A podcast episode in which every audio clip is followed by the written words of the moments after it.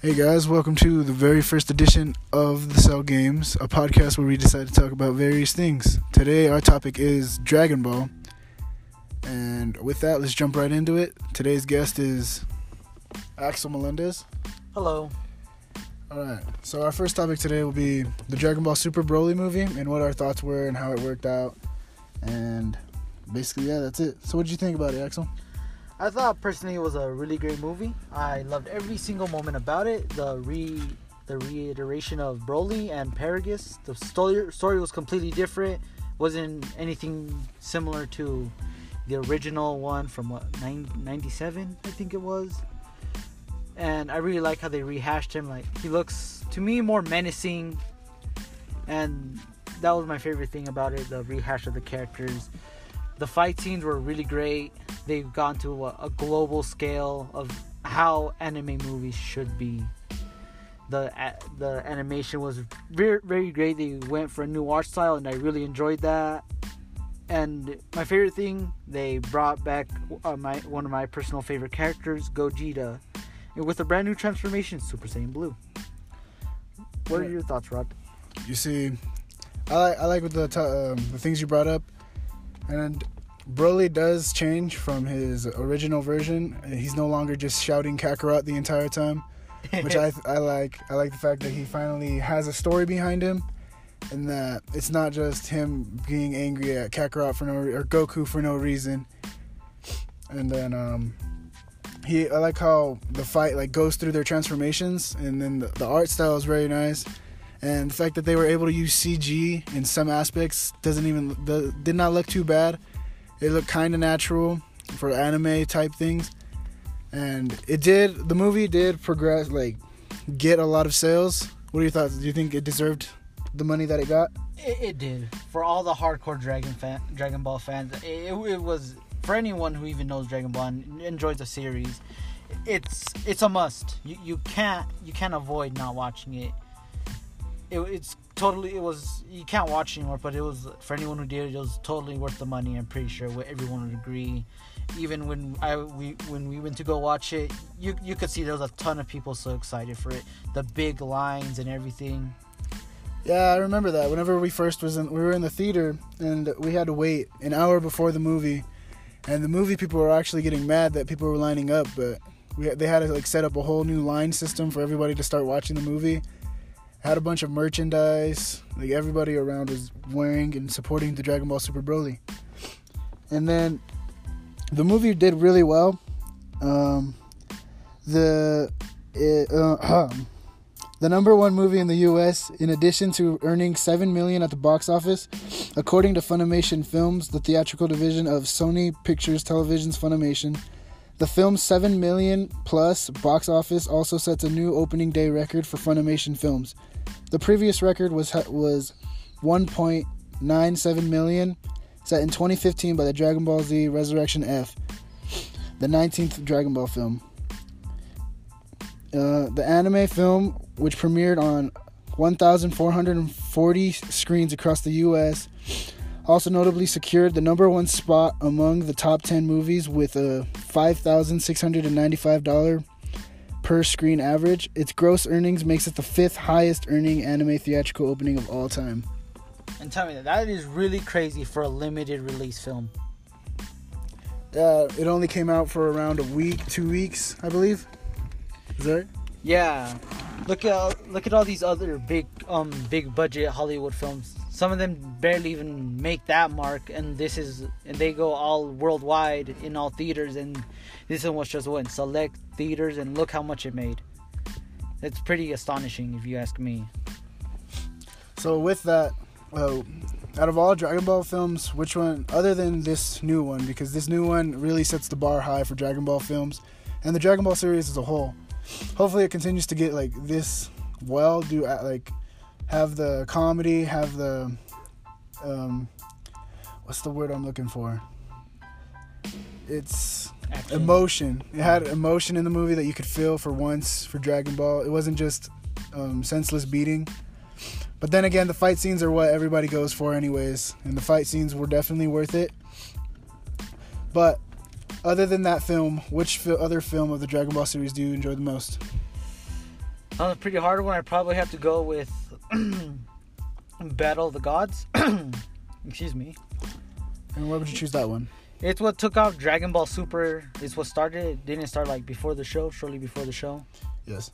Yeah, I'd probably say that. Also, it started the show pretty much, and pretty much just because I, uh, what is it? I'm kind of shady on all the other movies. I don't remember them that well. It's been a good while since I've seen them, but I really enjoyed Battle of the Gods because it brought back the Dragon Ball series, which at one point I thought it was never gonna come back. Yeah, it had been gone for about 11 years or 10 years since the last time we ever saw Dragon Ball in the Dragon Ball Z Kai. And Dragon Ball came back with Dragon Ball Super and Battle of the Gods. Was a good movie. Any other reasons? And I did like how it like featured um, a new character we've never heard of, and that was Lord Beerus, God of Destruction. And it, it further, like I like how it picked up after right after the Majin Buu saga. You see, and what happened to all the characters' future in the future and so on. I just liked how it really picked up. Uh, and as for me, I would say my favorite movie of the Dragon Ball franchise would be uh, Dragon Ball Wrath of the Dragon. It's a movie about um, this evil Majin coming in, or evil character, and he possesses the main hero, or not the main hero, but one of the heroes, and it becomes a fight against him. And then I like the way that the movie ended. It was uh, Goku ending it all with a Super Dragon Fist, and um, with that, it, you can see if you play the Dragon Ball Dokkan Battle game, super attacks from movies and all that come. Super attacks basically come from the movies, and you can see how much effort are put into the super attacks and how much effort is put into this game. Dragon Ball Dragon Ball Dokkan Battle was top grossing um, last week because of the release of the Gogeta and Broly banners. What are your thoughts? I think it makes sense because what they are highly anticipated characters. If you ask me, they they have like every trait of a perfect character. They have dodges, additional attacks built in into them, and they're they're just generally just strong units with their transformations, great leaders. I, I think it's well deserved. Additionally, with the discount banners going on, what buy three get one free, making it for the for the first three making it 100 stones when it's usually 150 to get three and the other characters they put great effort into them the Goku, the God Goku, and the God Vegeta. They they were really great. So yeah, All right. Before we continue with Dragon Ball Dokkan Battle, this game is essentially a card game. It's like a gacha game where you summon for characters that you want to. They have specific banners that drop these characters, and these characters you use to fight against vil- other villains to basically awaken them, um, to make them stronger. And then the features of Dragon Stones is basically their currency system, is how you summon, it's how you're able to do anything. And um, that's how it works. You use the Dragon Stones to summon for your favorite units. You can even use the Dragon Stones to regain stamina. Because uh, the game features a stamina system where you can only do a certain amount of events and then you have to wait. Like other gacha games also do the same. And you use you can either pl- play the game free to play because it do, it do, it is free to play friendly. It does allow for everybody to get as many stones, or not as many stones as you'd want, but it does allow for a lot of summons. And you also can buy stones, and usually around whenever they drop a big hype banner, uh, the sto- stones go for sale. And if we hit number one top grossing, they hand out awards. And basically, that is what Dragon Ball Dokkan Battle is. And um, what other features of the game do you like the most?